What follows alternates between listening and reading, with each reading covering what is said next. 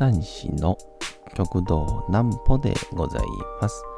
皆様3月の3日も大変にお疲れ様でございました。お休みの準備をされる方、もう寝るよという方、そんな方々の寝るをともに寝落ちをしていただこうという講談師、極道南歩の南歩ちゃんのお休みラジオ。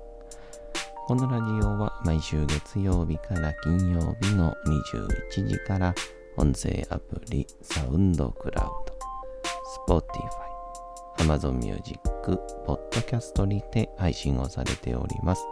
皆様からのお便りもお待ちしております。お便りは極道南歩公式ホームページのおやすみラジオ特設ページから送ることができます。内容は何でも結構です。ねえねえ聞いてよなんぽちゃんから始まる皆様の日々の出来事や思っていることなどを送ってください。ご希望の方にはなんぽちゃんグッズをプレゼントいたしますので、住所、お名前お忘れなくと。えー、いうことで今日3月3日がですね、えー、私、えー、うちの師匠に入門をしてから、えー、丸3年が経ちまして、今日から早いもので4年目に、突入をいたします。早いですね。あのまあ、そんなこんなで、まあ、入門日に、これと言って、話すことはないんですけど、まあまあ、入門に至った経緯とかを振り返るのもいいかなと思います。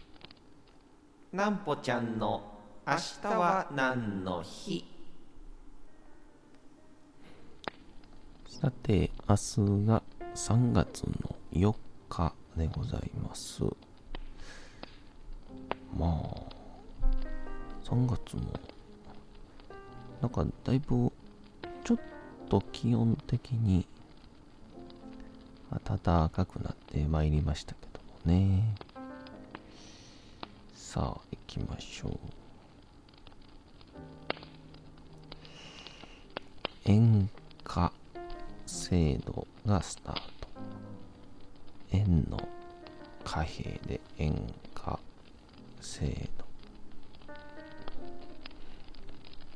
明治2年3月の4日、明治政府が貨幣を円型として金、銀、銅の円価貨幣を鋳造する内容の円価制度を制定しました。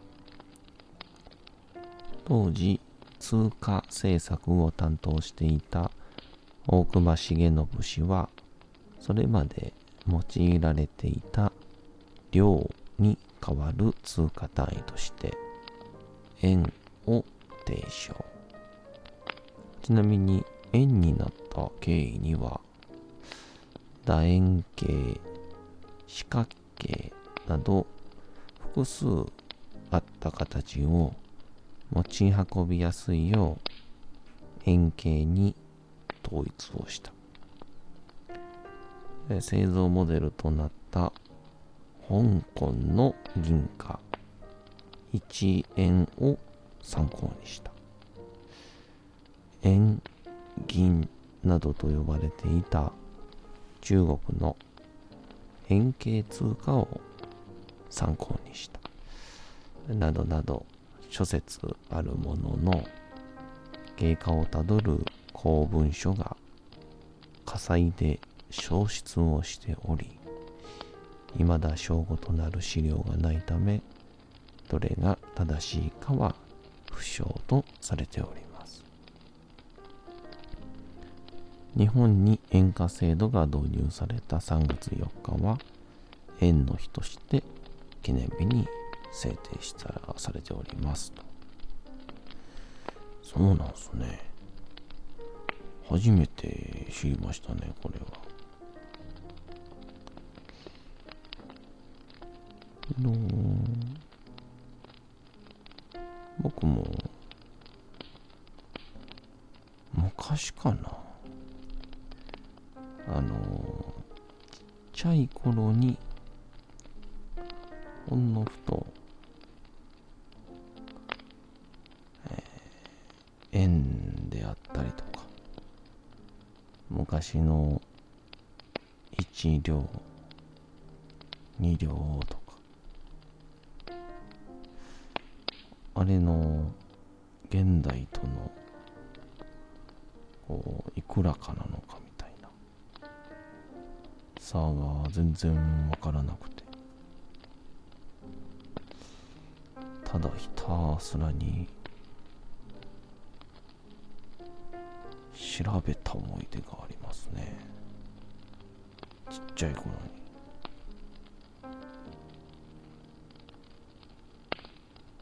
で、あれ結局あれ本当に違いというか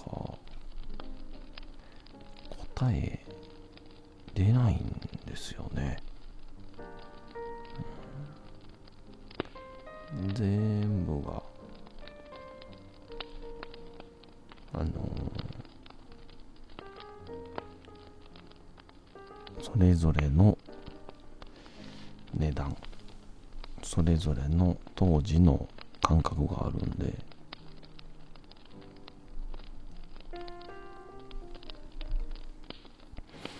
なんであのよく講談とか落語でまあ現代で言ったらいくらですねみたいなこと言うんですけど僕あれに対して、いや、あの当時は、何々がいくらやから、それ違いますよ、みたいな。対に言わないでくださいね。泣いちゃう。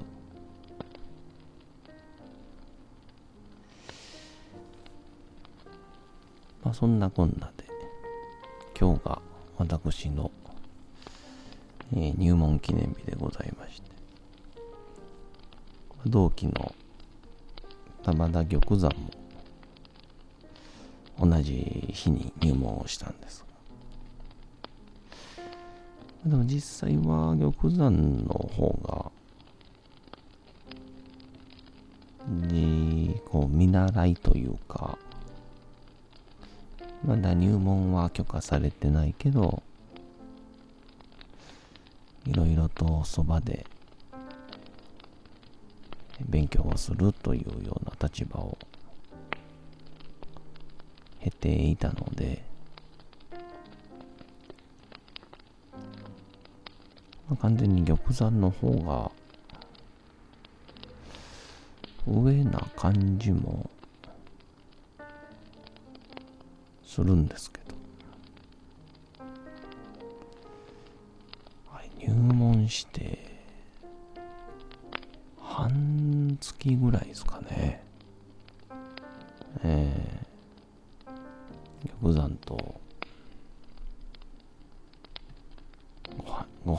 こうよって話して。でまだその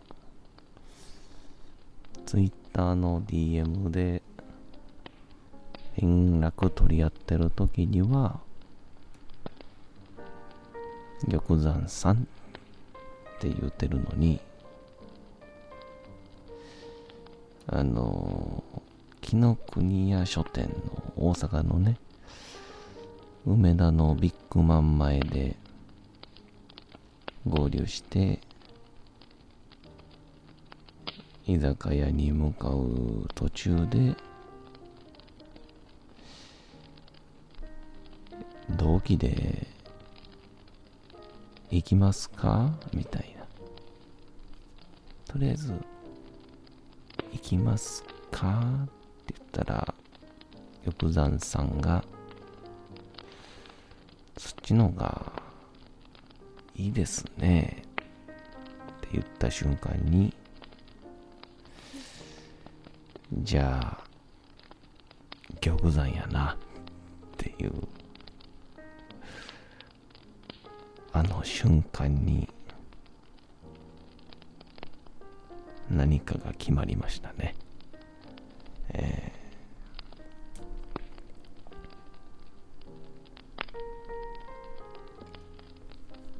この、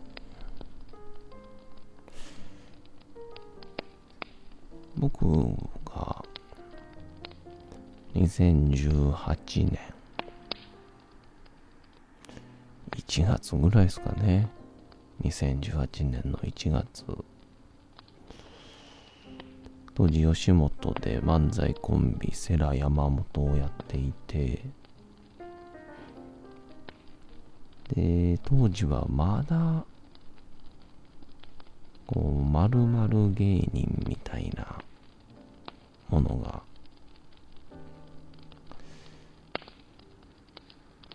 ないとテレビ出られへんでって言われてる時代で、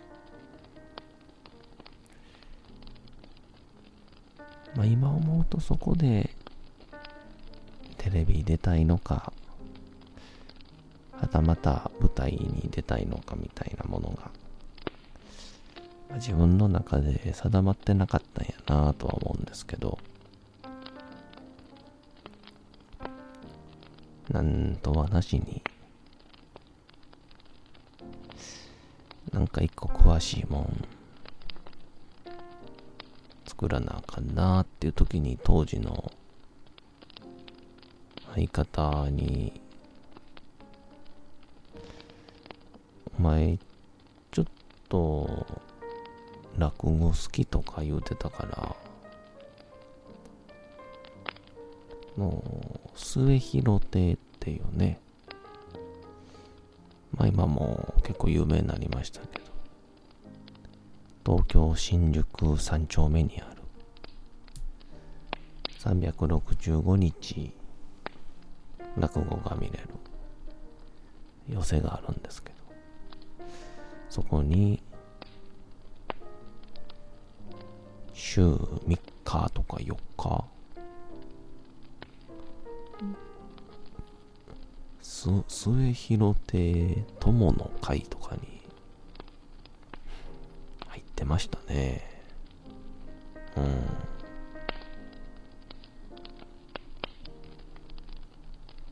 ほんで、毎日行くんですけど、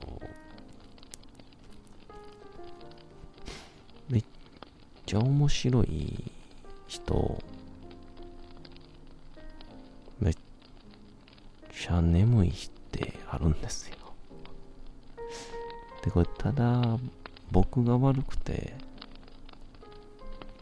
落語好きって思ってたんですけど、いざいざ、落語そんな好きじゃなかったっていう、はじめ。今めっちゃ好きですけど、聞くのめっちゃ楽しいですけど、当時は落語に詳しいって思われたかったのかな。昼の12時から夜の9時まで。9時間やってますからね。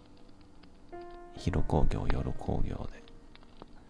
落語落語漫才落語落語講談漫才みたいな。で当時はこの講談って言葉も知らず。台を叩いた人にうとうとうとうとしてたらパチーンと起こされて。何やこれはと思って。そしたら、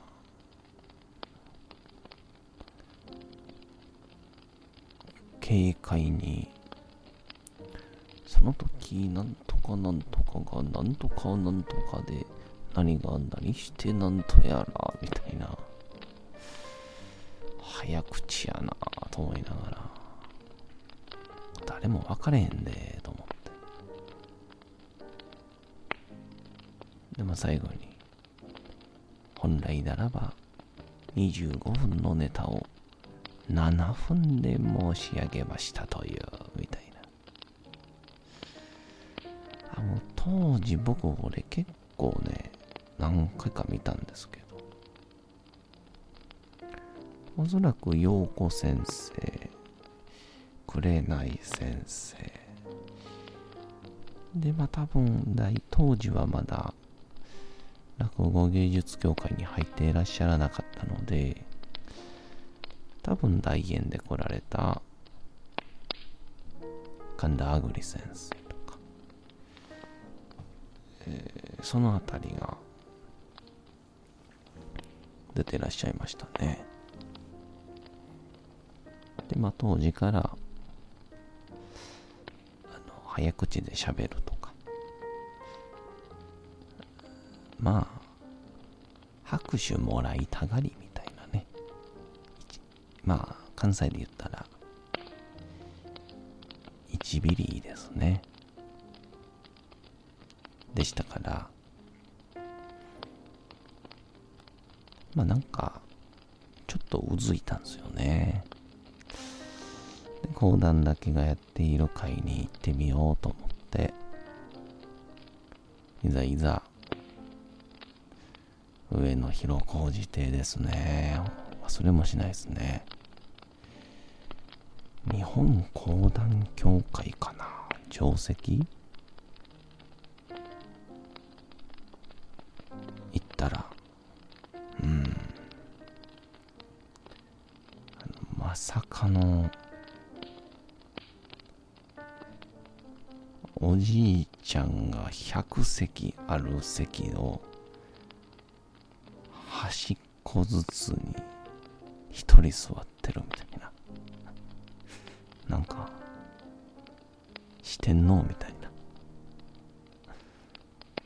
な。なんじゃここと思って。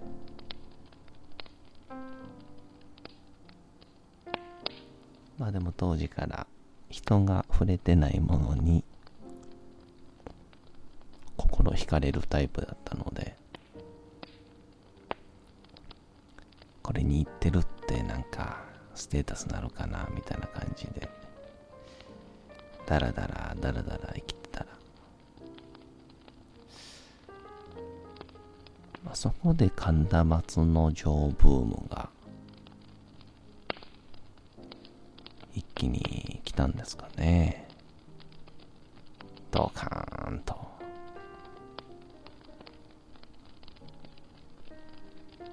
それがまあ実際金銭に触れる。ああやってみてみたいな。で当時の相方にもう早かったっすね。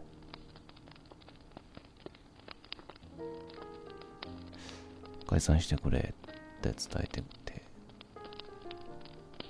めちゃくちゃ怒られましたけどね。本当に申し訳ない限りで。その時当時数少ないファンが作ってくれたキーホルダーが解散が決まった瞬間に相方の衣装ケースから鎖がちぎれて落ちるっていうね。あの瞬間今でも忘れられないですけど。まあちょっと具体的に話すと語り尽くせませんが、えー、うちの師匠に入って4年目今年もよろしくお願いします。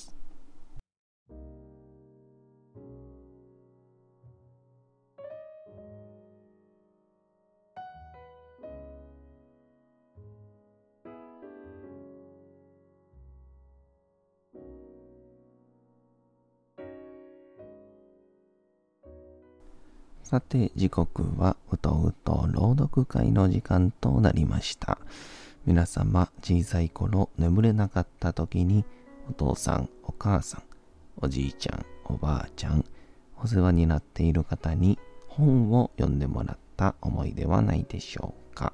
なかなか眠れないという方のお力に寝落ちをしていただければと、毎日様々な物語、小説をお届けしております。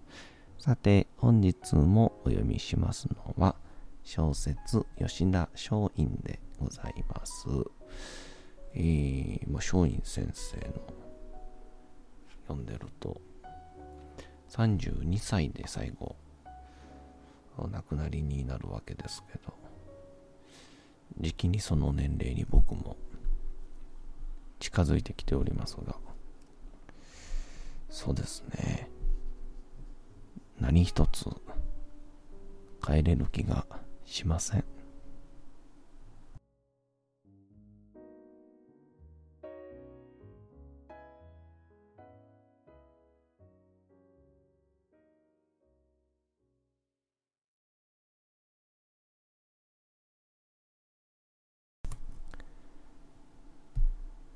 小説吉田松陰道門冬地後悔を禁ずる鎖国の例はもはや司法である。にもかかわらず今なおこれを守るというのは愚かなことだ。第一アメリカの軍艦そのものが国法を犯しているではないか。本来我が国との交渉は、すべて長崎奉行と行うべきであるにもかかわらず、その通告を無視し、内海を測量し、兵員を上陸させ、威嚇する兵力をもってした。そして要害の地を開口をせしめてしまった。しかるに、かの国の力を探り、彼の国情を極めて、祖国のために尽くそうという中領の死を捕虜して、極に投ずるというのは、あたかも盗賊を防ごうともせず、手足をしべっておいて、賊のなすがままに任せるのも同様である。人間に例えるならば、隠しどころまでも、すでに外国人に見透かされておりながら、なおかつこれまでの司法を守って、こちらは一向に外国の長所を探るべき手段も考えず、海外の形勢、事情などを探ろうともせぬのは、何という不甲斐のないことであろう。世が世であったならば、松陰らの行動は、かえって既得として、その頼もしい志を過小せねばならぬはずではありませんか。と言い募った。そして、私は無罪だと主張をした。井戸はその勢いに押されたが、彼は彼なりに、佐久間、何を言うか。お前が十年来、天下のために外交を憂えた結果、松陰らを思想して、今度の事件を引き起こしたことは明らかだ。その志は、あるいは読みすべきものがあるかもしれないが、しかし重い国禁を犯した罪は断じて許すことはできない。と言った。正山は眉を上げた。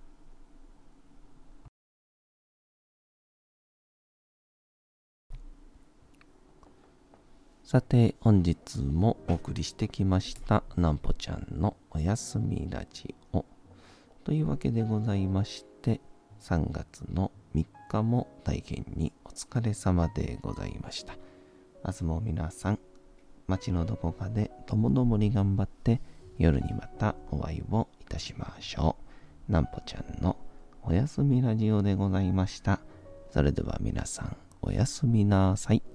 すやすやすやーん。